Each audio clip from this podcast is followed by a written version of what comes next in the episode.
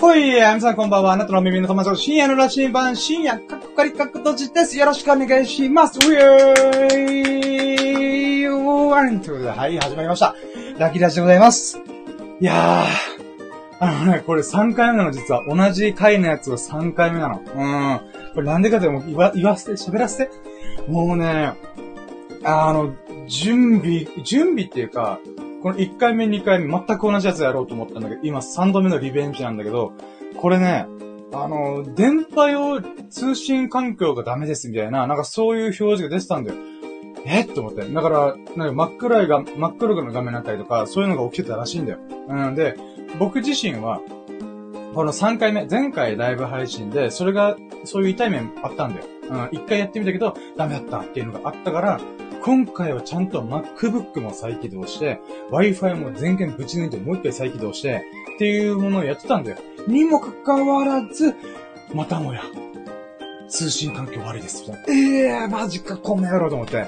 そういうショックなことがあったわけ。うん、へこんだ。マジへこんだ。で、もともとね、8時半からスタートするつもりだったんだけど、もうその準備とか設定周りで追われて、結局ね、あの、まあ、1時間半ぐらいオーバーしちゃったよね。なのでね、せっかくね、この僕の SNS とかシェアしたものを見て、あちょっと見てみようかなと興味を持ってくれた人ね、大変申し訳ないなと思って。うーん。マジですいません。うーん。で、まあ、まあ、そうね、僕としてはね、まあ、これをきっかけにまた、えー、改善することができたんでよかったなと思って。うん、俺だけ得みたいな。うん、聞いてくれてる人大変申し訳なかった。さっきさ、和弘さんという方が来てくれて本当にありがたかったんだけど、いやー、その人が来てくれてるに関わらず、私は、あのー、この配信がね、うまくいかなかったんで、しかも夜勤前に聞いてくれたりとか、あと僕のことを褒めてくれてね、あのー、イケメンですね。マジで？みたいな。うーん。あれ、和弘さんからして僕のこの面構えってイケメンに見えるんだっていう喜びがあったんだけど、もうそれもこれも全部この Wi-Fi あたり通信環境が悪いっていうことで、まあダメだったんだよね。うーん。だから、で、しかもこう、スタンド FM 上で投げ銭もくれたんだよ。本当にありがとうございますって思って。うん、嬉しかった。なので、和弘さんに大変申し訳ないことしてしまったなと。夜勤前に出社、出勤する前に、ちょっと聞いてみようかなと、興味を持ってくれたにもかかわらず、私のこの不具合というか、機材トラブルのせいで、うーん、最後までお聞きさせ、いや、喋ることができなかったっていうのは大変もちろん本編一切させしなかった。なので、まずそのショックさもありつつも、まあ、今回1時間半でもいろいろ設定とか見直したの。うん。で、Wi-Fi の中継機も買おうかなと思ったんだけど、あのね、結局ね、それを、あの、クリアするものがあったんで、それはね、僕が Wi-Fi のアンテナの向きを間違えてた。だからね、そのせいで、どうやら、接続が不安定になったらしい。でも今さ、俺 Wi-Fi もうバリさんなの。バリさんとか懐かしいね。電波、電波の柱が3本あるバリさんって言うんだよ。ガラケーの時とか。でも今 Wi-Fi のこの、なんていうかな、Wi-Fi の波あじゃん。この3つの波。うん、これがな、こう今までは2個ぐらいまででやばかったってったんだけど、今3本目入ってるから、もうバッチリ OK よ。うん、4K 動画すらも OK ですよと書かれてた。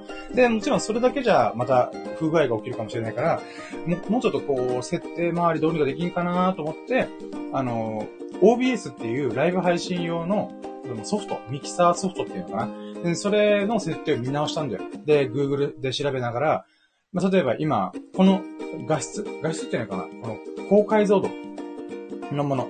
えー、よく HD とか、なんか1080とか、そういうのがあるんだけど、今までね、僕何も考えずに OBS の設定のまま、それもやってたんだよ。うん。で、今回それを見直した。うん。で、1段階下げた、まあ、1080から720に落とした状態でやってる。で、さらに FPS って言って、この1分の動画に対して何枚の画像が入ってるかっていう設定があるんだよ。うん。あの、ある、ある意味アニメーションとかでしょあの、あれだ、パラパラ漫画みたいな。パラパラ漫画的な感じで、1秒につき、えー、60枚の設定でやってたんだよ、これ。うん。まあ、それも設定変えてなかったから、あっちゃーと思ったんだけど、で、この FPS っていうのを半分の30にした。これどういうことかっていうと、1分間、1、あ、1秒間だったっけな ?1 秒間か。1秒間において、え30枚の枚数の画像、つまり動画で、えー、作ってますってことなんで。なのでね、多分ね、こう、後で動画見直したら多分ブレてることがいっぱいあると思うんだけど、まあまあ、それでも接続ができないっていうことによりも、まあ、繋がった状態でおしゃべりしたいっていうのが、ライブ配信をしたいっていうのがあったから、まあ、そ、その設定に切り替えた。あとはそのいろんな諸々の設定とか全部調整し、切って、今多分ね、うん。毎回5分ぐらいやったら、ダメになるんだよ。うん。この1回目、今回失敗した1回目、2回目に関しても、5分ぐらいだったらこの処理が安定しませんとか、通信環境悪いですっていう通知が来てたんだけど、今のところね、接続状態は非常に良好っていう話が書かれてるから、ふーと思って。うーん。なのでちょっとこの設定で、えー、またやろうかな。なので今回はね、あのー、まあ、動画の新しいチャレンジっていうのを毎回僕やってるんだよ。うん、毎回1本目、2本目、3本目、4本目っていう風に、えー、何かしら取り組むってことをしてるんだけど、今回はね、うん、動画の質というか、通信環境の整備設定を見直すっていうことだった。これはまあね、あの、視聴者の見て、今見てくれてるそこのあなたからしたら関係ない話。むしろ、外出下がってんじゃねとかいうのもあるとは思うんだけども、まあでもね、ライブ配信ができないことに比べればね、まだまだそれはいい方だ、いいことだと思ってるんで、うん。だからね、今もう誰も聞いてないけど、そりゃそうだよね。8時半スタートするって言ったのに、もう今何時 ?10 時だよ。うーん。まあだからしょうがねえんだけど、まあでも、うん、これを通して、また、あの、ライブ配信の勉強になったんでよかったなと思います。うん。いやー、毎回毎回何かしらのトラブルというか、うわー、これしとけばよかったなーとかいっぱい出てくるから、本当勉強になります。うん。はい、ということでね、えー、私のラッキーラジも行きましょうかね。で、ラッキーラジの概要について、あ、そうだね。うん。あの、で、行きましょうか。あの、えー、じゃあ、行きましょう。うん。やろうとも、準備はいいかようそろー深夜の新版プレス、新、あ、ささやかな日々のラッキーを語るラジオ略してラッキーラジ Here we go! はい、では始まりました。ありがとうございます。はい、深夜の羅針盤、か、深夜、過去これ、ことじと申します。うん。でね、あのー、まあ、さっき一度冒頭で言ったけど、本当ね、あのー、今回のライブ配信2回失敗するっていう。まあ、3度目の正直ということで、うん、今回やって、多分無事うまくいってると思うんで、もうこの勢いでそのまま書き抜きたい。うん。で、まず、ラキラジ。ラキラジっていうのはね、まあ、タイトルとかサムネイルとかいろいろ書かれてるんだけど、ささやかな日々のラッキーを語るラジオ略してラキラジってことで、僕はスタンド FM という音声アプリ、音声配信アプリ。んで、ほぼ毎日、えー、せっせとせっせと、こう、1時間2時間ぐらい喋って、今日こんなことがあったよ、こんなラッキーがあったよっていうのをずーっと喋ってんだ。うん。で、YouTube で今回ライブ配信して、アンドスタンド FM で同時に配信してるわけだ。で、これはね、あのな、なんでかというと、週まとめ。うん。毎日のことに関しては、スタンド FM 上でやってるんだけど、まあ今はもう収録してんだけどね。うん。毎日やってるんだけども、週のまとめ。つまり3、今回だと3月4週目のまとめとか、もしくは3月のラッキーのまとめ、うん、振り返りとかに関しては、また、あの、なんていうの、うーん、あ、まあごめん、ちょっと待って、今、もう、今ちょっと頭回ってなかったわ。いや、疲れたね、今日。うん、まあまあ、はい、うん。えー、まあ、ま、まとめに関しては YouTube で配信しようっていうふうに思ってんだ。うん。まあ、そういうことでね、この、まあ、ラッキーラジでね、毎回言ってるラッキーを、まあ、まとめたやつを今回、あの、配信したいなと思った思ってますんで、よろしくお願いします。いやー。はい、ということで、もう早速行きましょうかね。うん。ということで、えー、3月21日、3月の4週目というか21日週なので、それを振り返っていこうと思います。あ、そうだ、ちょっと待って、ちょっと待って、やる前に準備しなきゃ。えっ、ー、と、YouTube でもライブ配信してますっていうのはスタンド FM 上で、えー、コメント打ってます。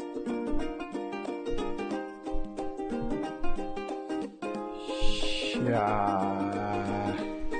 ー、なかなか吸ったもんだ起こしたな。はい、ということで今回は1時間以内に終わらしたいとも思ってるので、えー、お付き合いいただきます幸いです。アーカイブで聞いてくれた本当にありがとうございます。うん、あなたのおかげで私は気持ちよく喋れてます。ありがとうございます。はい、じゃあ行きましょうか。はい。じゃあですね。まずじゃあ3月21日週の最優秀ラッキーを決めていくためにこれから紹介していきたいと思います。今回は11個あります。よろしくお願いします。イェーイはい。ということで、じゃあまずは、1個目。1個目のラッキー行きましょう。はい。えー、今ですね、YouTube 上では、えー、なんだろう、テロップが出てると思います。はい。まず1個目の最優秀ラッキーが、キービジュアル、サムネイルをリニューアルしたことです。イェーイこれ何かっつうと、僕の3月4週目、えっ、ー、とね、3月の9日、2週目の時に僕 YouTube を再始動したんで、今みたいにね。うん、今喋ってるんだけど、これね、3月の9日から始まったんだ。で、その3月9日から、よし、YouTube 頑張んぞみたいなことで再始動したんで、リニューアルした。だけど、動画作るのですごい手一杯だったから、うーん、どうしようと思って。うん。つまり何がしたかというと、アイコン変えたりとか、キービジュアル作ったりとか、そういうものが全然間に合ってなかったんだよ。うーん。で、その、前回収録した3月3週目の段階でアイコンを変えたんだよ。やっとアイコン変えたー、みたいな。うーん、そういうことがあったんだけど。で、その、次の週のこの3月4週目。うん、だから3月21日より、3月21日月曜日に、サムネイルだったりとか、この、キービジュアル、YouTube のさ、この僕の YouTube チャンネルのこの上の部分。うん、まあ、例えば、チャンネルの上の部分にキービジュアルがあるそこも全部入れ替えた。うん。で、僕の人生のテーマである Life is Black Hole。うん、人生は黒い穴、つって。うん。まあ、黒い穴、いろんなね、ラッキーとかご縁を、こう、ひたすら吸い込みたいなと思って。うん。っていう風に、ダイソンを超える吸引力で、僕はラッキーと、ご縁をいろいろ吸い込んで、で、それを糧に、またいろんな作品、作品っていうかこういうライブ配信とかね、おしゃべりがしたいなと思って、Life is Black Hole っていうのを決めたんだ。うん。なので、それを象徴するキービジュアルを作ったりとか、まあそういうことを吸ったもんで行ってたわけだ。うん。で、今回それをリニューアルできましたと。で、もうこれを、これが終わったことによって、改めて YouTube とかいろんなことのリニューアル、再始動が、まあ、完成したと。うん、まあ、あくまでスタートライン立てただけなんだけど、まあそういうね、このスタートライン立てすらしなかった僕が、やっと、やっと、スタートラインから一歩、パンってこう踏み出すことができたなと。うーん、それがとっても嬉しかった。なのでこれが1個目の最優秀ラッキーでございます。イェーイはい。では続いて、続いてですね、えー、2個目。2個目でございますね。2個目の最優秀ラッキーはこちら。えー、一瞬だけ85.6キロになって、4ヶ月でマイナス20キロ、それ20キロの減量できました。イェーイこれどういうことかっていうと、あのね、僕はもういろんなところで行ってるところで言ったんだけど、12月ぐらいからダイエット始めて、今、まあ、4ヶ月経って5ヶ月経ったわけだ。うん。で、その中で20キロ痩せたことが、この時に確定したんだよ。うん。3月22日かなうん。まあ、21かなまあいいや。うん。まあ、それぐらいの時に、えー、86キロを下回ったってことで、やったぜと思って。うん。これね、どういうことで106キロの体重から、まあ、3月にかけて、まあ、20キロ痩せたとか86キロまで行ってんだね。うん。まあ、これがすごい嬉しかったんだよね。あ、20キロ痩せたんだ、俺っていう喜びね。うん。んで、このね、あの、85.6キロ一瞬だけなったって言ってんだけど、これはね、その後、太ったまた。え えーと思った。うん。その後、また 86. 点何キロとかに戻った。え、一瞬だけみたいな。あの、なんか上げて落とすじゃんみたいな。俺の体、俺のことを上げて落とすなと思ったけど。うん。だからその次の日ぐらい、確か0.5キロぐらい太ったんだよ、また。ふぅ。マジか、と思って。まあだけどね、一回20キロ下回ったって、20キロ痩せたってことだったから、また自分の中で自信になって、よっしゃ、俺はこのダイエットがうまくいってるんだっていう確信を持って取り組めた。うーん。なのでこれが2個目の最優秀ラッキーでございます。イェイうーん。はい、では続いて、えー、続いてはですね、3つ目。3つ目のラッキーは、こちら。えー、スロージョギングで、1キロ9分台で、あ、9分の壁を破ったことイェーイこれどういうことかっていうと、あのですね、まあちょっと初めて、まあこれもまたいけるところで言ってんだけど、僕はね、ダイエットの中で3本柱っていうのを決めてて、1個目が、えー、水をいっぱい飲む。うん。1日2リットルぐらい飲むようにしてる。まあ1.5リットルから2リットルぐらい飲むようにしてる。で、2つ目が、えー、まあ、24時間断食とか16時間断食。それ食べる量を減らすってことだってんだよ。で、3つ目が、今回紹介するスロージョギング。まあ、運動するってことだよ。うん。で、僕は本当もともと運動嫌いなわけ。うん。だからまあ、こういうふうに、ビッグ and flat and ワガマボディになったわけだけど、このスロージョギングで1キロ、1キロあたり9分で走った、あ、9分以下で走ったんで、今回。それがすごい嬉しかったんでね。これどういうことかっていうと、まあ、一般の運動ができる人、一般の多くの人っていうかな、健全な体を持ってる人っていうのは、えっ、ー、とね、1分、あ、1分じゃない、1キロ。1キロ、1キロをだいたい7分、早い人で7分出してる。もっと早い人で6分。まあ、だいたいの人は7分から8分の間ぐらい出してんだよ。うん。で、僕はね、ダイエットを少しずつ始めて、まあ、運動嫌いから、ゆっくりね、うん、ジョギングを始めて、で、今、ほぼ、あ、ほぼ毎日ね、えー、一、一回走るごとに5キロ走るんしてんだ。うん。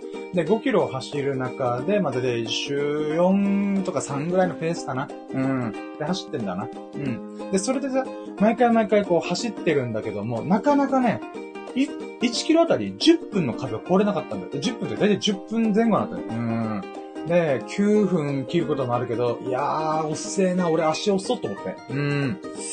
いや、まあ、誰かと比べるもんではないんだけど、自分の中でもっと早く走りたいっていう欲求が出てきたんだあんな運動嫌いだった僕がだよ。うん。もう、学校の時のマラソン大会が一番憂鬱な日だった。もう365日の中、マラソン大会の日が俺一番嫌いだったの。うん。そんな僕が今ジョギング楽しんでんだよ。うーん。いや、人って変わるもんだなって本当に思う。うーん、人はいつからでも変われるなと思った。うん。で、まあ、そんな感じで、ジョギング楽しいなと思ってやってる中で、なかなかタイムがね、縮まらなかったんだよね。で、5キロ以上走っちゃうと、結局、50分、1キロ10分で、10分ペースで5キロ走ってると、50分かかるんだよ。それ1時間。で、さらにそこに前後に準備運動とかスローダウンの運動をするって考えたら、毎、毎日運動するよ1時間ぐらい時間作らなきゃいけないだ。けどさ、僕こういう風に動画作ったりとか、ブログ書いたりとか、ラジオやってんだ。うーん。24時間、本当に36時間、48時間あってほしいと思うぐらい、私は、なんていうか、うーん、足りないんだよ、時間が。うん。で、そんな中で、その24時間って限られた時間の中で1時間使っちゃうっていうのは結構きついなと、でもダイエットするために運動しなきゃなっていう風にいろいろスパンとした結果、5キロから、例えば6キロ、7キロとかいう風に上げていくことはしない。その代わり、5キロの中でどれだけ速く走れるかっていう風に切り替えたんだよ。これまではね、運動嫌いだったし、運動全くできなかったから、最初ジョギングすると言っても1キロとか2キロとか短い距離から始めたんで。で、そこから3キロ、4キロ、5キロ、6キロっていうんで、もしかに朝、えー、5キロ走って、夜5キロ走るとか、で、10キロ行ったとか合計合算で10キロ走ると思だけど、それぞれ1日2時間以上使ってるから、あー、これきついなと思って。うん。なので、5キロの距離数は変わらないんだけども、それを走り切るための時間を変えようと思って。うん。で、そういう風にタイムを考えた、そう、時間、また、走り切るタイムを考えてみたら、ちゃんとこのアップローチ使って測ってんだよ。うん、アップローチ使って測ってんだけど、なかなか、タイム縮まらなかったんだよね。うん。で、まあ、それでも、腐らず、うん、すねず、うん、こじらせず、こんなことばったかなまあ、いいや。うん、っていうことで、ちょこつこつこつこ頑張ったんだよ。で、ある瞬間の時に、あれ？今日すげえ調子いいんだけど、まあ、その日なんだけど、うん。その日に、こう、すごい、むしろさ、いつもだったら、たいな感じで走ったんだけど、もう、ダダダダダダダっていう風に走れたんだよ、その日。で、いや、これ待って、このペースで行くと俺走れなくなるかもしれない。5キロ俺完走できないかもしれないっていう風に、ヒヤッと思ったんだけど、いや、でも体がさ、ムズムズしてんだよ。おいおいおい、深夜よ。お前、体、なんか、うん、うん、おい、深夜、もっと俺は走れるんだ、みたいな。俺の体が訴えてるけど、深夜の体が深夜に対して、もっともっと俺は走れるんだ、みたいな感じでムズムズしてたんだよ。わかった。じゃあ走るって言って、ブワーって走ったんだよ。うん。で、1.5キロぐらいで、はぁ、はぁ、はぁみたいな感じになっちゃうんだけど、で、そこから休憩しとベンチでちょっと休もうかなと思ったら、でもね、ダイエットしてんじゃん。で、5キロを必ず走るって決めたから、ゆっくりでんだから、歩くペースでもいいから、ゆっくり歩く、走ろうと思って、うん、で、走ったんだよね。で、いや、3キロ地点でちょっとベンチあったから、ちょっと休もうかなとかいろいろ思ったんだよ。だけどさ、3キロ地点で、あとはもうちょいのところ、もうちょい先にベンチあったよなってことで、3.5キロとか4キロ後のベンチに座ろうと思って、たったったったった、あの、歩くペースで走ってたら、あれ待って、もう今4キロ地点だから、そのまま最後まで走り抜けちゃえばって思ったんだよ。で、それで、そのぐらいの時からさ、それ1.5キロ走って、全力で走って、2、3キロ、2キロぐらい、2キロぐらいの時に、なんかね、ゆっくりすごい走ってたら、こう体の調子が整ってきて、いけると思って。だから残りの1キロとか1.5キロ、ダーって走ってた。うーん。で、そして気づいたら、9分の方こいつはつまり5、5キロ走るの今まで50分かかってたのに、俺、その時、45分以下で走れたんだよ。マジかみたいな。だから正確にはね、8分59秒とか9、まあ8分59秒、まあとりあえず9分の壁はとりあえず破れた。これとっても嬉しかった。うーん。だからさ、この一般の多くの人が7分から8分ペースで走れてる中、僕はまあ10分だったわけ。それを1分縮めた。あともう少しで健全な人、健康的な体を持ってる人のタイムに近づけるんだっていう喜びがあったんだ。なのでこれが最優秀ラッキーとして3つ目ありました。イェイはい、では続いていきましょう。続いて4つ目。うん。4つ目はですね。じゃんポーク卵チャーハンを作ったとうーん、何それと思った人。何それと思ったよ。うーん、そんなんあるのかなみたいな。うーん。これはね、僕が住んでるのが沖縄なんだよ。うん、うちななわけ。うん。まあ、な、ほんと沖縄生まれ、沖縄育ちの僕なんだけども、沖縄には、ソウルフード、まあ、郷土料理みたいな、郷土料理っていうかみんなの、この、なんか食生活に根付いてるご飯、ご飯っていう料理がいくつかあるんだよ。例えば沖縄そばもそうだよね。うーん。な、なんとかチャンプルーとか。うん。まあ、まあそういうのがいろいろあるわけだ。で、その中の一個にポーク卵ってのがあるんだ。うん、多分ね、どこの食堂でも多分あると思うんだけど、あとコンビニとかでもおにぎりとかで普通に売られてる。うん。で、ポーク卵おにぎりって言ったら、もうみんな、ああ、ポーク卵ね、みたいな。だけど、どうやらこれ、本州にあんまないっぽいんだよね。うん。だから、僕らはポークって呼んでるけど、スパムとかって言うのかなうん、スパムとかチューリップとかの、まあ、ポークがあるわけだ。うん。で、それ、まあ、それをこう、カットして、薄切りにして、パンパンパンパンパンってカットして、それを2、3枚焼いて、卵を焼いて、で、ご飯の上に乗っけて食うみたいな。うん、これがポーク卵なんだけど、で、これ僕大好きなんだよ。大好きなんだけど、まあ、大好物はね、チャーハンなんだよ。うん。やややこしいことに、人生で最も食べたものはポーク卵なんだけど、人生で一番大好きなご飯がチャーハンなんだよ。ややこしいね。うん。だからね、そこら辺ちょっと、ちょっと勘違いしてほしい。うん、気をつけて。うん、気をつけて。うん。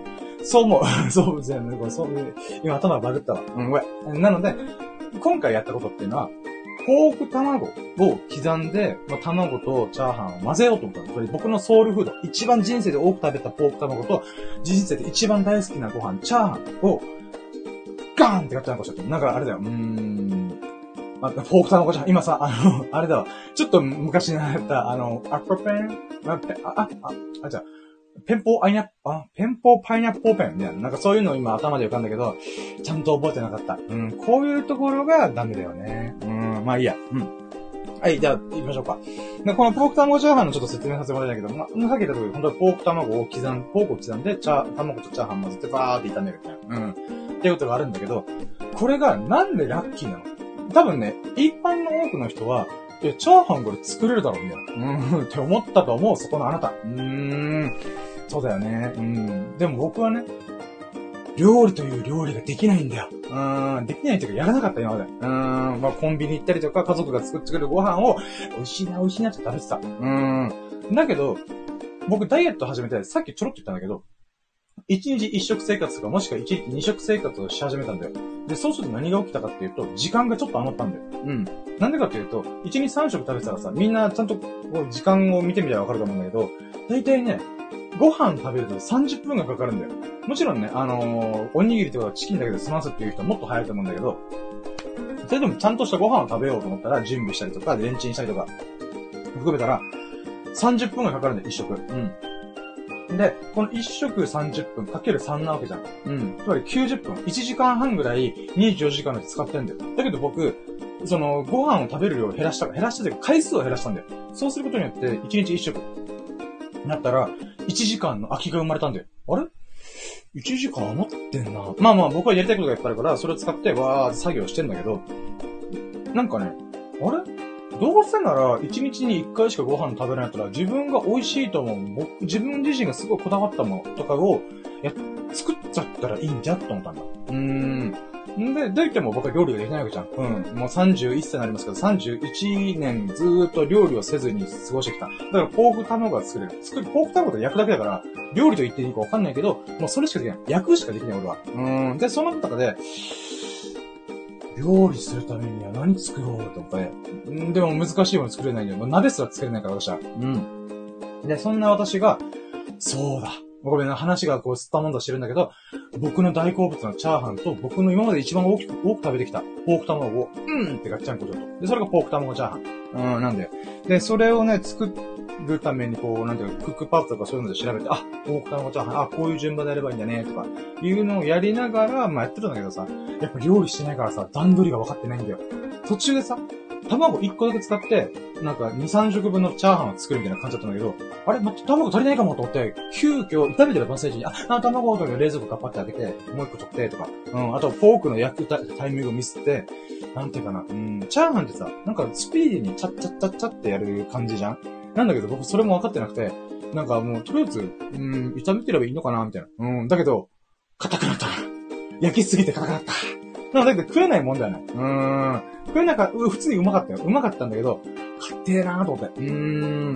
だからそこはね、ショックだったけど、でもまあこれも学びだよね。うん、コツコツコツ今、自分のレベルを把握した上で成長していこうと思って。うん、なんで今料理を少しずつやろうと思ったんだ。うん。で、そのきっかけとして、ポーク卵チャーハンが作れたと。うん、それがすごい嬉しかったんだよね。で、これはゆくゆくね、ポーク卵チャンプルーとか、うん、もしくはね、ポーク卵おにぎりとかを少しずつ作っていこうかなと思ってる。うん。まあ、ポーク卵は、まあ、ポーク、お米と海苔とポークと卵が完成できるんだけども、沖縄の場合はね、沖縄の場合沖縄、沖縄がメインだからだけど、チキナを入れてみたりとか、ツナマを入れてみたりとか、具材をいろいろ入れたりとかするんだよ。うん。なので、そういった意味で、ただのポーク卵おにぎりではなくて、ポーク卵にちょっとこういう具材入れてみようとか、うん、そういうね、新しい取り組みを自分の中で作ってみてやってみたいなと思って。うーん。今頭の中でさ、ポーク卵納豆おにぎりっていうのが思い浮かんだけど、絶対ダメだと思って。うん、納豆はね、単品で食うのはうめえけど、ポーク卵に合わんだろうと思って。まあまあまあいいや。はい、この話はいいや。うん。ということで、まあ、料理がね、えー、ほんとね、もう数年ぶりかなにと、で、数年ぶり、ちゃんとした料理作れた、ちゃんとした、まあ、まあ、ちゃんとしたと言いたい。うん。えー、作れたのはとっても嬉しかったです。これが4つ目のラッキーでした。はい。じゃあ続いて。続いてですね。5個目。ああ、これはね、連続するよ。うん。5ラッキー。5ラッキーは、照明の勉強をして、リングライトを返されたこと。うーん。いや、これはね、6ラッキーにも繋がるから、まあ、一緒に説明してくけど、もともとね、あのー、YouTube で再始動しましたって自己紹介動画とかね、もし今ご覧になってる方は見てもらいたいんだけど、今の僕のこの顔の照明と多分全然違うんだよ。うん。何かっていうと、まあ YouTube 始めるだって、照明が必要になったんで、なんで照明が必要かというと、僕の iPhone だと暗いところだとすごい画質が悪くなっちゃうんだよ。古いからね。4年前の iPhone X だから、まあしょうがねえなと思いながら。で、この場合さ、例えば画質が悪いっていうことを解消するために、や、や選べる手段って大体 2, 2個なんだよ。まあ、ざっくりと2個。1個はカメラの性能を上げる。つまり新しい iPhone を買うか、カメラを買う。うん、なんだよ。つまりレンズとかこの光センサーとかをちゃんとしたものを買うっていうのがあるんだけど、僕お金がねえんだよ。うん。いや、どうしようかなと思った中で、あ、そうだと思って、もう1個の手段。うん、2個目の手段。それが、光の量を増やすってことなんだよ。うーん。この光の量を増やす、つまり照明を置くことによって何が起きるかっていうと、iPhone って、外と、外とか明るいところだと普通に撮影できるんだよ。うん。なんでかっていうと、あ、まあこれ細かく話すめんどくせえな。うん。このレンズがあって、その光をこう吸収してるんだよ。その吸収した光を元にパシャっていう風に画像データを作るんだよ。うん。で、その光が足りてないと、なんとかこう、画像を作ろうと思ってやるんだけども、結局画質がすごい悪い状態。なんかぐちゃぐちゃしてるな、みたいな。っていうことが起きてしまうんだよ。なので、昼あの、ま、真っ昼間とか言わないけども、照明をたくさん焚くことによって、iPhone のカメラでも、あ古い iPhone のカメラでも十分撮れるような状態に作ろうと、うん、思ったんだよ。んで、そうするときにさ、この、まあ、YouTube 再始動した時にリングライト1個だけ買ったんだよ。うん。1個だけ買って、まあ、刺して、まあ、スマホをそのリングライトのど真ん中に置いて撮影したんだよ。でもね、これすげえ大変なの。なんでかっていうと、目が焼ける。痛ってみたいな。痛くはないけど、眩しいなみたいな、ってなるんだよ。で、さらにさ、自分のカメラの自分の顔に対して、まあ、スマホがあるわけじゃん。で、そのカメラに対してリングライトが真正面にあるから、顔の音とか全て吹っ飛ばすんだよ。うーん。で、これさ、あのー、なんかみんな当たり前のようにリングライトのど真ん中に、えー、スマホ立てて、で、ライブとかライブ配信とかしてるんだけど、これね、僕、実はちょっと前から、リングライトって本当にいいのかな？その作り方いいのかなって疑問があったんで。例えば、女性だったらさ、これ美しくするためにさ、この目の中にさ、目の中にこの丸い光が入って、すごい美しく見えるから、目力がある状態になるわけじゃん。だけど、その代わり失ってるものなんだよ。それは、顔のちょっと吹っ飛ばしてるんだよ。うーん。それをすることに何が起きるかっていうと、顔の凹凸がない。まあ、美白効果はあるよ。白い強い光で、この肌のなんかこう、悪いところっていうのかな？うん、ニキビ跡とかをパーンって弾いて、まあ、あと化粧してるからより光を反射して、まあ、美白、美白っていう薄白く見えるようになってはできてる。だけど、凹凸がないから、なんていうか、顔なし状態になるんだよ。うん、千と千尋のさ、顔なしあるじゃん。うん。なんか、千をよこせ、千をよこせ、あ、そこれ違う、変えるか。まあ、やばい、これ、千をよこせ、千をよこせっていうのをやってるんじゃん。うん。あの状態の顔なしになるんだよ。つまり顔の凸がないんだよ。うん。だからさ、確かに目の部分と肌の部分は白く飛ばして、綺麗に美しくなるんだけど、僕はね、そのライブ配信見てて、いやー、なんかもったいないなっていう感覚だった。もちろんね、よ、良くなってるけども、やらないよ絶対やった方がいいんだけども、なんかもったいないなっていう感覚がずっとあったんだよ。うーん。だってさ、あの自分の美しさに自信があるというか、この顔の音とか、音とかに、自信があったとしても、顔なし状態で、あの、肌が綺麗だったらこの光の強さでパーンって吹き飛ばしてるから、凹凸をね。うん、だから鼻が高い人とか、こうなんていうか、痩せてる人とか、痩せてるかもうモデルみたいな。うん。人と人だとした時に、その弟がなくなるんだよ。うん、すごいもったいないなって僕は思ってんだ。うん、で、じゃあそのもったいない証明以外の方法ないのかなって思って調べ直したんだよ。で、さらにね、YouTube の動画でも、なんか深夜のちょっと眩しそうっすねっていうふうに、いい服チャンネルさんって方がコメントしてくれたんだよ。確かにそうなんだよな。自分自身が眩しいと思ってるし、さらに、これ、この照明の使い方がいいとは思ってない。しかも僕メガネつけてるから、あれなんだよ。ブルーライトレンズだから、光反射するんだよ。なので、なおさらね、あの、女性ならではの、その目の奥に丸い光が映るとか、そういうことはないんだよ、僕から、僕にはね。うん、そう考えてみたら、照明やっぱやり方変えようと思ったんだ。うん。で、照明の勉強したんだよ。で、その中で、このね、照明の世界ってね、あんまりブログで書かれてなくて、難しかったんだよ。探すのに。うん。なんか、なんて言うんだろうな。うん、みんな、ねやっぱ、真正面から照明立て、立てばいいみたいな、で、感覚で書かれてるんで、いやいや、ちょっと違うんじゃないって思って探してで、プロの照明、テレビ業界の照明の人とかが書いてるブログとかを、ふわーって探して、5、6個ぐらいのブログを探して、で、その中で言ってることを共通点とかをまとめたんだよ、自分の中で。あ、なるほど、これとこれ、これ、これをやればいいんだねっていうので、わ、分かったのが、基本中の基本の照明の方っていうのがあるんだよ。うん。よく武術とかさ、格闘技でも基本中の基本とか仕事の基本中の基本とかあるわけじゃんうん。それと同じように照明の世界にも基本中の基本ってのがあるんだよ。それが、三等照明ってのがあるんだ。うん。三つの明かりの照明と書いて三等照明って言うんだ。で、これ何かっていうと、今もやってるんだけど、この三等照明の波長。これ何かっていうと、まずここに、僕ライトがあるね。今見えるかなここにライトがあって、で、これ、こっち側にもまたライトがあるんだよ。うん、こっち側か。うん、こっち斜め前、斜め前側にもライトがあるんだよね。で、さらに、右後ろ側にも、今楽譜に映らないようにやってるんだけども、あるんだよ。で、これで何が起きるかっていうと、ここで強い光でファーンってこう光が来るわけじゃん。そしたら、こうなる、こういう光が通ってるわけじゃん。そしたら、ここら辺の顎のラインが、もう、パキッと分かれるんだよ。うん。強い光だから。うん。だけど、それって、なんていうか、うーん、まあ、画面が暗くなるんだよね。うん。あと、この顔の音とかが、あ、激しすぎて、なんか、うん、イケメンだったらいいけど、僕みたいな人だったら、うん、そこの部分いらないよなと思って。もっとこう、賑やかに喋りたいから、私は。うん。で、そうなった時に、ここの、な、右斜め前の、まあ、ここにある、ライトを使うんだよ。そうすることによって、ここでパーンって強い光が当たりました。でそしたら、ここの影の部分に、またライトをパーンって当てることによって、ここの影がすごい柔らかくなるんだよ。うん。で、仕上げに斜め後ろ。これ何がするかっていうと、あのね、ここからこのふ、前、つまり前の方に二つのライトがパーンって通ってるわけだ。うん。で、背景とか照らしてる。あと天井のライトね。こういう風に置いてるわけだ。うん。で、そうすることによって、背景と、僕の顔がちょっと混じるんだよ。うん。光の具合が一緒になっちゃうっていうのがあるから、そうするときにこのバックライトって何を、何をするかっていうと、ここの部分に、後ろから輪郭沿いに当てるんで、光を。うん。そうすることで何が起きるかっていうと、背景と目の前の人っていうのが分かれるんだよ。多少ね。あくまでこれ、見てる人は気づ気づかないレベルだよ。だけど僕としては、これ全然違うわと思って。うん。なのでそういう学びがあったので、もうね、僕学んで自分でやってみたいと思ったらもうすぐか動きたくなるんだよ。うん。なので、その時がね、夜だったんだよ。うーん。多分夜の10時とかだったかな。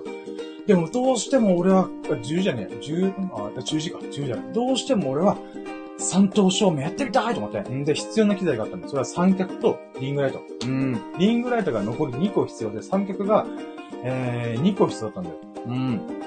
なので、それを探し歩く旅に入りました。うん。で、そこで、リサイクルショップで、1500円で2個のライト買ったんだよ。いや、違うな、1500円、あ、違うえっとね、3コイン。3コインっていう300均一ショップっていうのがあるんだよ。で、そこで、1500円でリングライトがやれたら、新品のリングライトで1500円。マジで安いんだ。だいたい相場的にはね、まあ、大、大、中、小とかで、あ、まあ、今、間違いない。えー、小、中、大だったね、今。大、中、小っていう風にあって、リングライトがいくつかあるんだよ。で、その中でも大体相場的には、まあ、3000円前後からスタートなんだよ。うん、大きいやつとか、ジョトのだと4000円とか、普通に1万とか超えるよ。でも僕としてはお金がないから、安いもので抑えたいと思う中で、まあ相場をしてたから、あ、3コインのライトは安いと思って。うん。まあなのでそれ1個買いました。で、もう1個。もう1個が、えっ、ー、とね、リサイクルショップで1500円で売ってたんで、あ、これも安いと思って。うん。で、リサイクルショップなんて怖いところは、あの、試しができないんだよね。うん、コンセントがないから。だから買った上で、これが不具合を起こすかどうかチェックしないといけないけど、バッチリでした。うん、なので、今回はリングライトを買い揃えることができました。ということで、まあこれがまた次の6ラッキーに繋がるんだけど、まあその日はね、あの、三脚探しまくったんだけど、なかなかなくて、うん、まあいいや、しょうがない。うん、次の日が明けてから、三脚探しに行こうと。例えば、ハードオフとかジャンクショップ屋さんとかに行って、三脚だけないかなーと探して、見ようと思ったんだ。うん。なので、はい、次行きましょう。次、シックスラッキー。はい、シックスラッキー。シックスラッキーは、機材探しに奔走して、だけども無事、三灯照明を実践できましたイェーイはい、ということでね。これはね、まあ、三脚は残り2個必要だったんだけど、これ条件があるんだよ。うん。それは、120センチ以上の三脚じゃないとダメなんだよ。これなんでかっていうと、100均とかで売ってるんだよ。売ってるんだけど、それってだいたい1メートルぐらいなんだよね。うん、それ100センチぐらい。100センチって、低いんだよ、意外と。うーん。100センチって言うと、ここぐらいかな？まあ、ここぐらいって雑な話だけど、僕が170、175センチの僕が座りましたと。座ったら、だいたい胸元ぐらいなんだよ。うん。ってなると、これ何が起きるかっていうと、カメラが若干見上げる形なんだよ。うん。で、見上げる形って、あのね、うーん、ちょっとだけ威圧感与えるんだよ。うん。だから、例えば、YouTuber、YouTuber っていうか、大悟さんメンタリストの大悟さんいるじゃん。あの人も上から撮ってんじゃん。だからそういう風に画角っていうのは、真横、もしくは上からの方が基本的にいいんだよ。だから、よくさ、 Zoom のさ、ライブ配信とかあるじゃん。 Zoom でこうみんなでワイワイ喋ってるとか、とかの動画って上がってんじゃん。いろんな人が、著名人とかで。でも僕、あれあんま好きじゃないんだよ。まあ、わかる僕の好みね。僕の好み。それをやるやるのは構わないんだけど、僕の中で、なんか違うんだよなって思ってた。それはやっぱりカメラの位置が悪いんだよ。見上げてっから、まあ、しょうがないんだよ。パソコンがありました。パソコンがカパってあったら、こう、作業してるからどうしても自分の顔の下の側にあるよね。で、さらにパソコン、ノートパソコンでカパって開けたとしても、この角度で下からどうしてもカメラが顔映してんだよね。うーん。だからね、こう見てる人が少しでも不快感を与えないようにするっていうのが僕のね、ちょっと今の宿題だから、よし、ちゃんと三脚探そうと思って探し歩いたんだ。うーん。で、探し歩くじゃん。探し歩いたんだけども、結局ね、100センチ以下しか見つからないんだよ。で、ハードオフ、ハードショはあ、ジャンク品のとこでやってたところで三脚あったんだよ。もう山のようにあった。だけどさ、これがね、厄介なことに、このネジがないんだよ、ネジが。うーん。これ何かっつうネジ、今見えないか。ちょ、ちょっと道具ないかちょっとわからないけど、このね、アタッチメント、つなげるところに、基本的にはね、4分の1ネジっていうのかな。それがあるんで、で、それをくるくるくるって回すことによって、まあ、スマホスタンドとかみんな使ってるやつがあるわけじゃん。うん。でもこれがね、ハードショップのやつは、あ、あ、ハードオフか、ハードオフのジャンクショップのところには、全部ね、そのネジ穴がなかったんだよ。だから売る人がさ、そこの部分が取ってんだよ。ちくしょーと思って。うーん。まあちょっと細かい話もっとあるんだけど、まあそういう風に、だから使えなかったんだよね。しかも高かったんだよ。2000円超えていく、普通に。うーん、どうしようと思って、2、3000円超えていくから、うーん、中古だったらちょっとどうなんだろう。って思って、まあいろいろ探したんだよね。うん、で、100均でも見つかったの100センチ。でも100センチだけど買っとこうと思って買って、残り1個。残り1個ど、なんかないかなと思った矢先に、エディオン行ったんだ。で、エディオンのカメラコーナー行ってみたらね、俺僕が求めてる三脚安くて上等の三脚が見つかったんで、これじゃーんと思って。うーん。で、これを無事購入したんだけど、2000円だった。高かった。だけど、まあ、しょうがない、これはいいやと思って。2000円で新品買うの安いなと思って、しかも最低限の機能がついた状態で。うん。ということで買いました。なので、やっとね、三脚が揃って、もう大急ぎで家にファーって書いて、うん、セッティングして、ここに設定して、ここに設定して、ここに設定して、みたいな。うん。で、あとカメラの、カメラ用の三脚とかも設定して、撮影してみたんだ。撮影っていうか、この画角を確認してみたんだよ。そしたらね、顔の感じは全然違うんだよ。やっぱ真正面からリングでファーってやってるよりは、斜めからやってると、目線か、目線上に、この光がないから、眩しくないんだよ。うーん。だからそういった意味でもね、良かったなと思う。あと、やっぱ僕がさっき説明した通り立体感だった。奥行きがだった。うん。その僕がここにいるじゃん。で、背景があるわけじゃん、僕の部屋の。なんだけど、それと、この組み合わせと、真正面から撮ってるとね、うん、やっぱね、ちょっと奥行きが薄まるんだよね。うん。だって顔もま、顔なし状態で、顔なし状態で背景ものっぺりしてるみたいな。うん。その中で、まあこういうふうに三等照明という照明の基本中の基本が、無事にね、こう、あ、こんな感じできたっていうのが、まだ撮影でし、撮影はしてなかったんだけども、まあ写真撮ったりとかして、あ、これは全然違うと思って。うーん、まあ、後で見てる人からしたら、なん残っちゃってかもしれないけども、まあ僕はね、あの、まあ顔がイケメンでもないから、少しでも見てる人が不快に思わないように、うん、やろうと思って。うん。で、その流れで、た、まあ、その次の週ぐらいにね、メイクもしたりとかしたんだけどね。まあ今、今もメイクしてる。うん。まあ少しでもこう、光を反射して、なんていうまあ、まあ、綺麗な旗で不快感が与えないような、えー、撮影というか、もう見てくれる人が、そう思ってくれるようなものに、日々取り組んでいる次第でございます。ということで、これが6ラッキーです。えいはい、じゃあ続いて。続いてです。あー、これはね、ちょっと言うの恥ずかしいんですけども、あのですね、これ、セブンラッキー。人生初の観音小説を購入しましたイエーイこれ拍手していいのかな？わかんないけど。うーん。あのね、これ友人と遊んでる時に、東京支店、ちょ、東京支店行くみたいな話だったんだよ。うん。おお僕はね、ほんと数年ぐらい行ってなくて、数年どころじゃないな。もうだいぶ昔から行ってなくて、下手したらね、ほんと、え、5年以上行ってないね。うん、間違いなく5年以上行ってない。うん、それぐらいね、久々に行ったんだよ。そういうアダルト、アダルトグッズショップっていうのかな。うん。東京書店って言ってる名前あるけど、東京にはないらしいんだよ。うん、だから北海道とか、東京以外の本州のどっかに、この東京書店の系列がいっぱいあるらしいんだけど、まあまあそういう不思議な書店があるんだよ。うん。で、普通の本も売ってんだよ。漫画とか雑誌も売ってんだけど、その、うん、店舗に対して、だいたい3分の1、4分の1が普通の書店なんだけど、残りの3分の2、もしくは4分の3が全部当たりとグッズって。うん、って感じなんだよ。で、まあそこ久々に行ったんで、えこうなってんだ今、みたいな。っていう、まあ友人と言ったらね、もうバカ話だから、え、こんなのあるぜ、みたいな。うん、っていうふうに、まあまあやってたんだよ。で、まあ、僕としてはね、まあ、なんだろうな。こう、あんまりアダルトグッズに興味はないんだよ。まあ、うん、アダルトには興味あるけど、アダルトグッズには興味ないんだ。うん。だからね、まあ、ここで俺何も買うことないだろうなと思いながら、まあ、友人とやってんだで、友人はガチャ回してました。うん。なんか、よくあるんだよ。1000円入れたら、なんかガチャがあります、みたいな。500円で入れます、って言われて、まあ、遊びでやったりとかしてたんだけど、まあ、僕としては金もねえし、うーん、まあ、いいかと思って。うん。やったんだけど、あのね、なんて言うのかな、こう、まあ、プラプラーって歩いてる中で、あの、観音小説コーナーがあったんだよね。うん。で、最近僕本を読むようになってから、あ、そうか。エロというジャンルには、このイマジネーション、想像するが、まあ本のスタイルがあるわけだ。確かに俺観音小説は、えわかんねえ。いや、読んだことないかもと思ったんだよ。うん。その瞬間にね、なんか、あ、もし俺がこの今日何かしら買うとしたら、観音小説だなってなんとか思ってたんだ。けど、いいものがなければ買わないよ。うん、買わない中で、うーん、なー、どうしよっかなと思ってた時にさ、まあ、友人とブラブラーって見てたんだよ。うん。で、なんていうか、まあ、例えばエロ漫画とか、エロ DVD とか、まあ、グッズとかいろいろあるわけじゃん。その中でね、この観音小説のコーナーの中で、バーって見てる中で、これだと思って。うーん。これね、あ、ちょっと、あ、どうせな今見せるか。待っててよ。もうタイトル言うの恥ずかしいから、これ。これ、今、今更恥ずかしいとか言うなやと思うけど、これだよ、これ。うーん。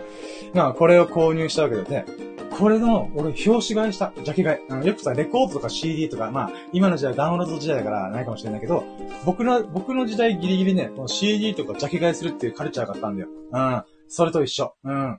本をジャケ買いしました。うん。で、これ何、なんでこれを買ったかっていうと、あ、まあ、じゃあもう、ちょっとゆ、ゆ、ゆっくり見せような、これ。うん、はい。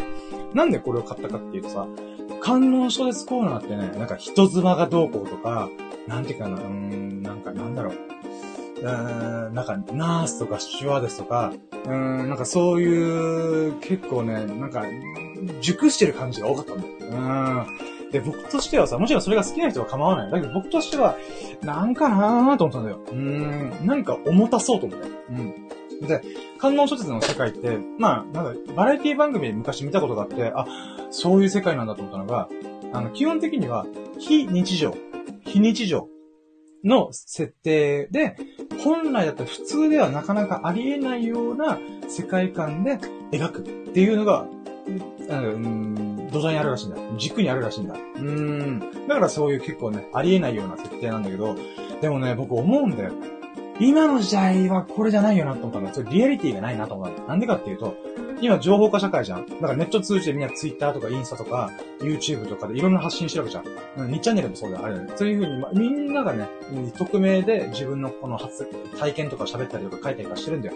で、そんな時代でさ、あの、なんていうかな、うーん、結構えげつない、そういうエッチなエピソードとかもみんな喋ってるんだよ、普通に。発信してんだよ。もちろん匿名のところでね。うん。そうなった時に、なんか、じ、じ、うん、事実は小説よりもきなりって言葉がある通り、観音小説よりも、さらにぶっ飛んだエピソードっていうのはいっぱいあるんだよ。それ考えたらさ、もう観音小説で非日常を描くっていうのを軸にしてるって僕からしたらちょっと古い感覚感だなって思っちゃうんだ。うん。そんな中でこの表紙を。うん。この書説、この書店見た時にさ、あの、宮城書店で文庫本探してる時の感覚に陥った。うん。こういうさ、表紙ってさ、マジで、なんか宮城書店とかさ、純駆動とかに置かれても、なんで違和感ないじゃん、この人。で、それ以外のやつはもう、なんかね、なんだろう、劇、劇画タッチの、あの、表紙なんだよ。劇画タッチのなんか人妻がどうかと着物着てる和服着てる人とか。いや、それはちょっとなぁと思って。うーん。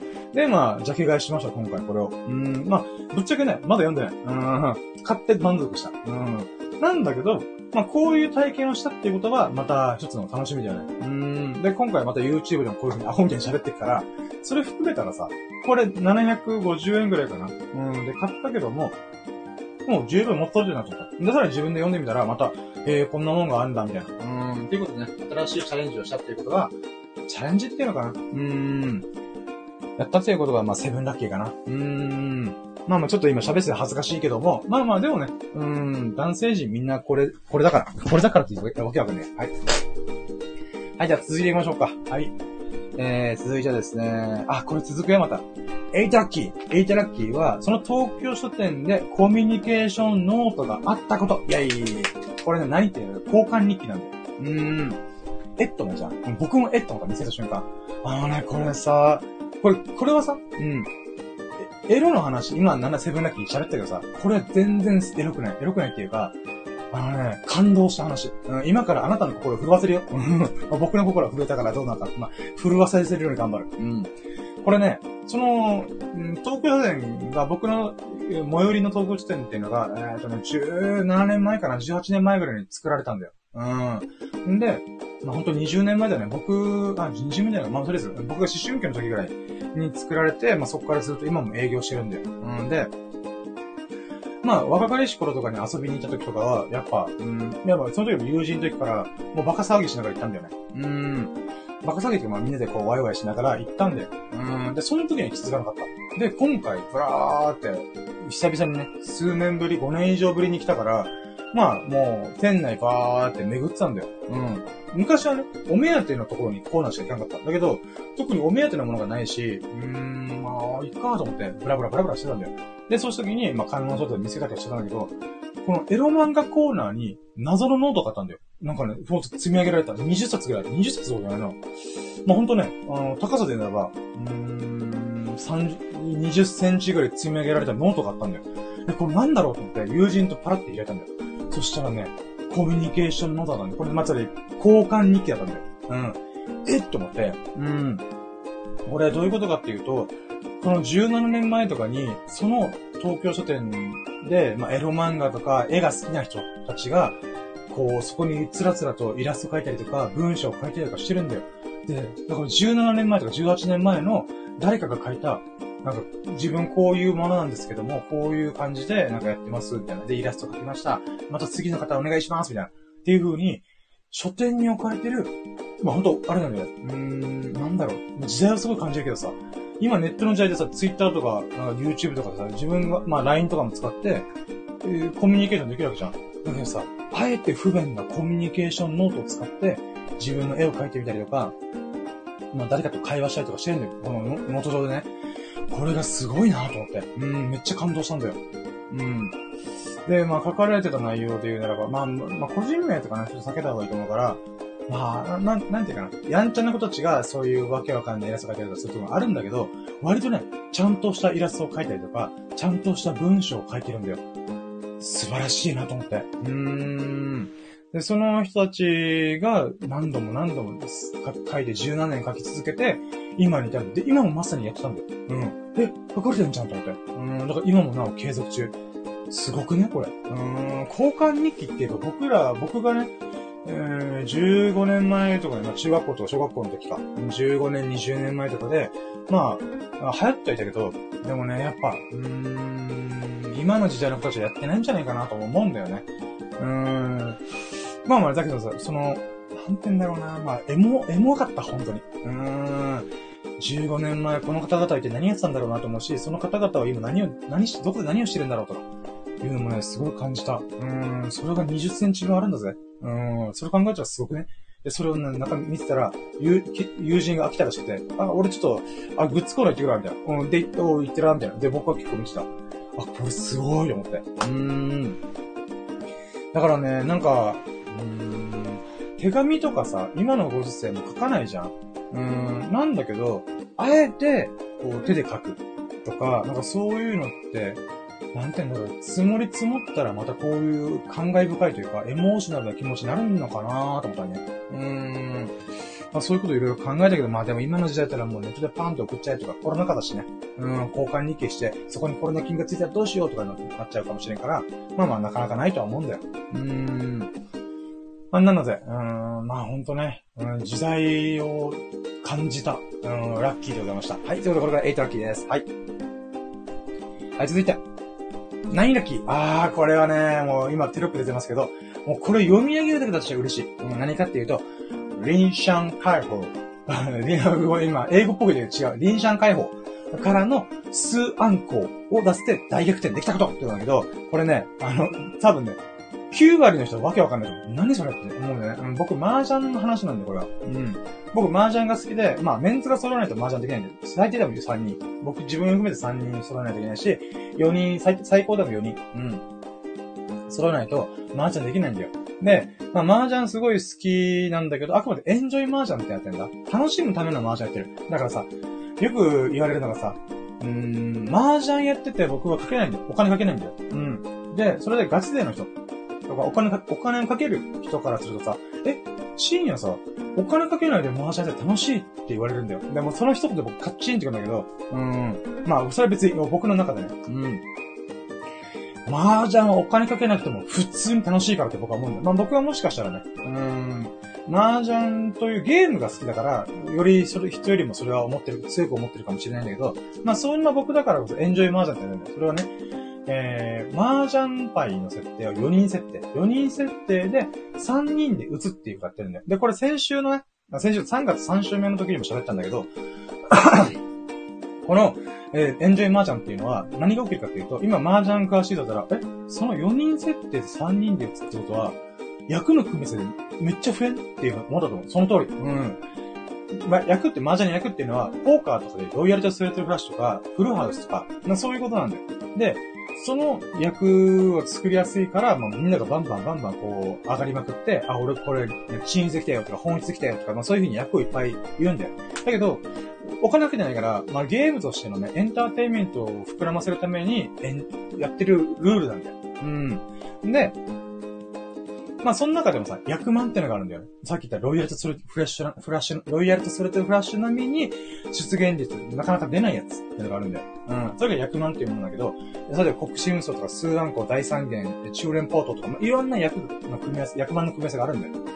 これはね、役満は狙っても出せないから役満なんだよ。うーん。で、そんな中で今回、インシャン解放からのスーアンコ、スーアンコっていうのは役満の一個なんだよ。それで、僕大逆転したの。僕ずーっと負けてて、あ、やばいみたいな。3万5千点から6千点ぐらいまで落ち、下がってたんだよ。もう、もうやれま、僕がやられまくって。うん、かもられまくって。その中で僕はもう逆転するんだったら役満出すしかねえと思って、役満出すために頑張ったんだよ。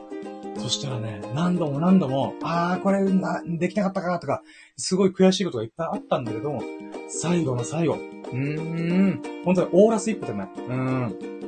の瞬間、僕が最後の親だったんだけど、その一個前の親の時に、まさかのね、数万個出したんだよ。もうあれはね、ほんと感動した。あのね、これもうちょっと今でもさ、この話をするために今思い出してる、映像思い出してるんだけど、だからさっきはずーっとさ、この3万5千とか6千点までで、ああ、もう次、俺が負けたら飛ばされるみたいな。うん、ゲームオーバーになるみたいな。って思ってたんだよ。うん。で、その中で、こう、やっぱ狙うのは国心層とか、数暗号とか、大三元とか、通位層とか狙ってたんだよ。で、面白い具合にスコン、スコン、スコン、スコンってハマり始めて、これ来たと思って、数暗号テンパイまでから、それあと1個揃えば、100万、数アンコ達成なんだよ。うん。で、これごめんね、ルルール分かってない人は大変申し訳ないけど、もうちょっとルール分かってる人に言うように言うね。ごめん。うん。この、あんこっていうのは同じ柄のやつを3つ揃えることなんだよ。で、それを4個組み合わせるっていうことは、まあ13個揃えることなんだけど、この組み合わせで、残りね、あの、トンナンシャーっていうのはトンという字配と、あとは、何だっけな、えー、えー、リャンピン、ピンズ？何かのピンズが揃わないといけなかったんだよ。で、そんな中で僕は、こう、積もったやつ、自分がこう引いたやつが、自分が他のあんこもう揃ってる、3つ揃ってるやつが来たんだよ。あれ？これ缶いけんじゃんと思って。4つ揃ったら缶っていうのがあるんだよ。で、それで、この、本来は触れちゃいけないワンパイっていうのがあるんだよ。うん。基本的には麻雀の中で7、7列の2段のやつがあって、そこは触れちゃいけないって言われてだったんだけど、特別なルール、条件だけだけで、そこから引いていってのがあるんだよ。それを缶っていうのがある。同じ柄を4つ揃えると缶って言うんだけど、で、缶したんだよ。うん。で、これワンパイの端っこを取るんだよ。うん。で、取って、トン来いとか、ピンズ来いみたいな。俺が求めてる。これが、これを弾けたら、数ワンコ完成だみたいな。もう運命の瞬間。スッて弾いた瞬間に、トンだったんだよ。東。うーん、やばっと思って。うーん。これ、この、これ、これ自体がまず、これで上がれることで、臨シャン解放って役があるんだよ。うん、ほんと珍しい役があるんだけど、まあ、これはね、役満と関係ないんだけど、そういう臨シャン解放からの数案個、役満完成したんだよ。マジかと思って。うーん。これね、臨シャン解放って言ったんだけど、これね、条件、ごめん、話したら、下手で、下手でごめんだけど、このトーンを弾くっていうことがどんだけすごかったんだけど、なんでかというと、僕が今トーンを3つも、あ、2つ持ってたんだ、2つ。2つ持ってて、残り1個来たら完成だっていうタイミングで、目の前のやつは捨てたんだよ、トーンを。うん。だから、マジかと思って。うん。で、残り誰かがトーンを持ってるか、もしくは山の中に隠れてるか、もしくはワンパイの中に埋まってるか、だったんだよ。だからこの瞬間に僕が缶をしなければ、このトーン、つまり数案個完成しなかったんだよ。だからもう導かれるように缶して、じゃあ取るぜ、つってワンパイからパンと取った瞬間、はぁ飛んだ。だから、リンシャン解放からの数案個が完成したんで、うわーと思って。うん、もちろんね、エンジョイマージャンでやってるから、まあ今聞いた人は、いや、それ出るだろうって思ったら、そこのあなた。違うんだよ、これは。エンジョイマージャンでの100万はまあ出ないんだよ。うん。で、このエンジョイマージャンの中で、数案個出すだけだったら多分やっぱ確率は低く、いや、確率は4人打ちですることで通常のマージャンで数案個出すよりも、やっぱやりやすいと思う。だけど、問題は臨シャン解放よ。臨シャン解放してからの数案項は、ぶっちゃけ4人打ちの100万と匹敵する確率なんだよ。うん。それぐらいありえないことが起きたんだよ。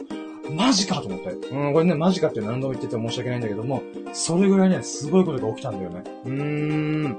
だからね、僕は、まあ、エンジョイマージャンで先週告知物出したんだよ。で、今回、エンジョイマージャンで臨シャン解放からの数案項なんだよ。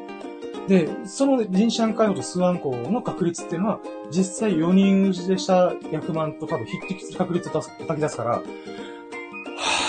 ぁーって。うーん。すごくね、2週連続で役満出したんだよ、俺。うーん。だからね、今回のラッキーはね、そういった意味でも、とてつもなく喜ばしかった。俺やっぱ幸運だわと思った。あ、幸運じゃないよ。幸に運と書いて幸運じゃない。豪族の豪。うん。豪族ってやっぱりあの、あの、弥生時代とか、邪馬台国とか卑弥呼の時代の時に、この、権力者のことを豪族って言うんだよ。それぐらい、強烈な運を持った豪運の持ち主だなと改めて思った。いや、2週連続でさ、うん、しかも、1回目、2回目。つまり、その間に麻雀してねえんだよ。うん、1回やって、平日がバーってあって、2回目。うん、1週間越しの。そこでまた100万出せるんだと思って。うーん、そういった喜びがあった。んで、まあちょっとしたプチ話でならば、いや、深夜さ、やっぱ、負けたら、負けたらしょっちゅう100万狙うから出るんだよなっていう友人がいたわけ。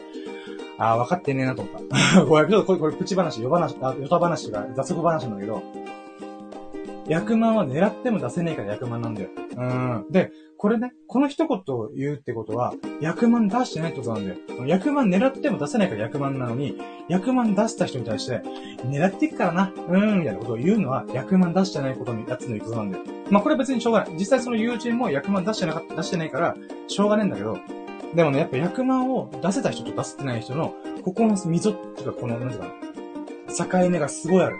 うーん。僕はそう思う。で、実際僕、友人の中でも、100万出る確率は半端なく高いんだよ。うん。もちろん狙ってるからとか言われるんだけど、狙っても出せないから100万なんだよ。うん。で、普通の通常の4人打ちでも国士もそう出したし、まあさっき言った3人、3人打ち用のちゃんとしたルールの、マンズを抜くっていうやつでも国士無双出したし、そこからいろんなシチュエーションで僕は、いや、国士無双数案個、臨シャン会話よ、臨シャン会話から数案個出したり、ゲームでも数案個出したりとか。だからね、ほんと半年で僕、6、7回ぐらい数、あの、それ役満出してんだよ。うん。まあ、そんなに毎日やってるわけじゃない。うん。週に1回を1ヶ月やってたかな、ぐらい。うん。とか、まあ、本当に2週間に1回1ヶ月ぶりの麻雀とか、そんなペースに関わらず、やっぱ100万出る確率が高いんだよ。で、やっぱね、これはね、うん、あくまで僕のね、麻雀素人というか初心者の僕の、まあ、人から無理だと友人からも言われたけど、あ、師匠からも言われたけど、麻雀の師匠からね。うん、その言葉で言うならば、やっぱ麻雀上手くなってる、成長してるってこともあるんだけど、えー、諦めなかったんだよ。うん。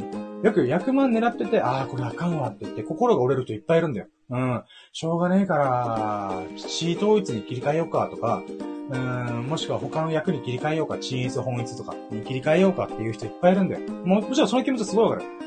なんだけど、やっぱりね、役満はね、何度も何度もチャレンジして、何度も何度も失敗して負けまくって、でもそれでも諦めない奴にだけ役満ができると思ってる。うーん。だからね、本当に諦めない心っていうのを鍛えられました。多分ね、普通の麻雀では多分そんなことしない。僕はね、やっぱね、ロマンを追い求めるから。うーん。そういった意味ではね、うん、だからこそ、そんな、僕だからこそ、数、あ、100万の出現率はめっちゃ高い。半年で6回出したからね。うん、恐ろしいね、ほんと。うん。まあ、というのが、えー、9ラッキーです。あと2個、2個ラッキーだからちょっともうちょい頑張って。うん。はい、続いて。続いてはですね、はい、ということで、10ラッキー。10ラッキーは、90キロから85キロという3月の目標体重を達成しました。